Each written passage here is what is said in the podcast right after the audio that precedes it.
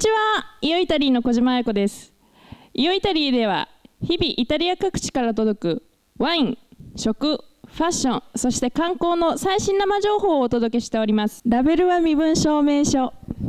イタリアワインはラベルに次の事項を記載することが義務付けられています。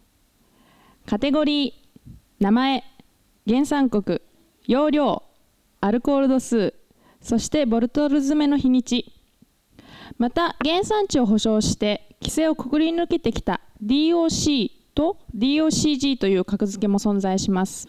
以上ソムリエ小島彩子がお届けするイタリアワイン入門編でした。次はオリーブオイルの分類です。オリーブオイルはその絞り順によって3つに分類されます。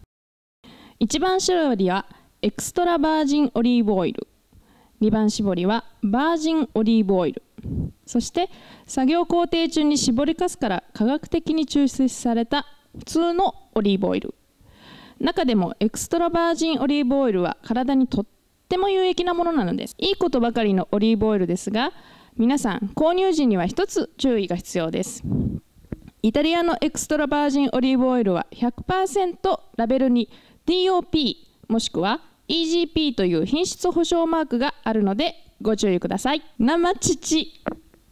生搾りの牛乳が今話題を呼んでいます。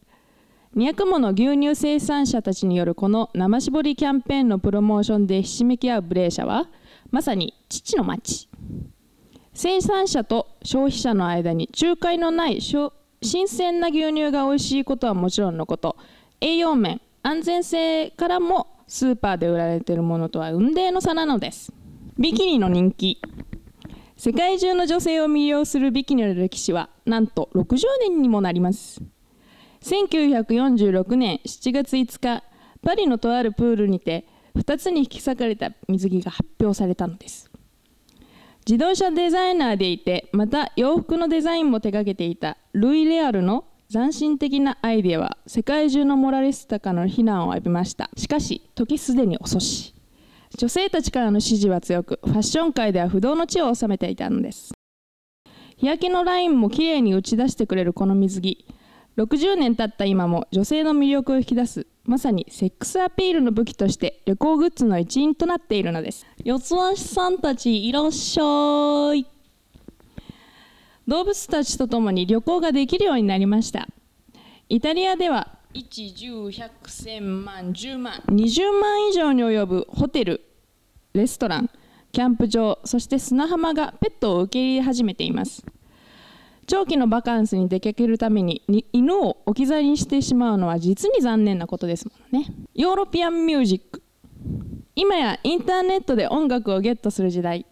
これによって大打撃を受けている CD 業界は1ユーロ CD なるプロモーションを始めました。またこの現況に対する規制を申請するべくすでに1100もの署名が集まっています。今日のニュースは以上です。皆さんもそろそろイタリアへ来ませんか？ではまた次回いよイタリンテチャオチャオ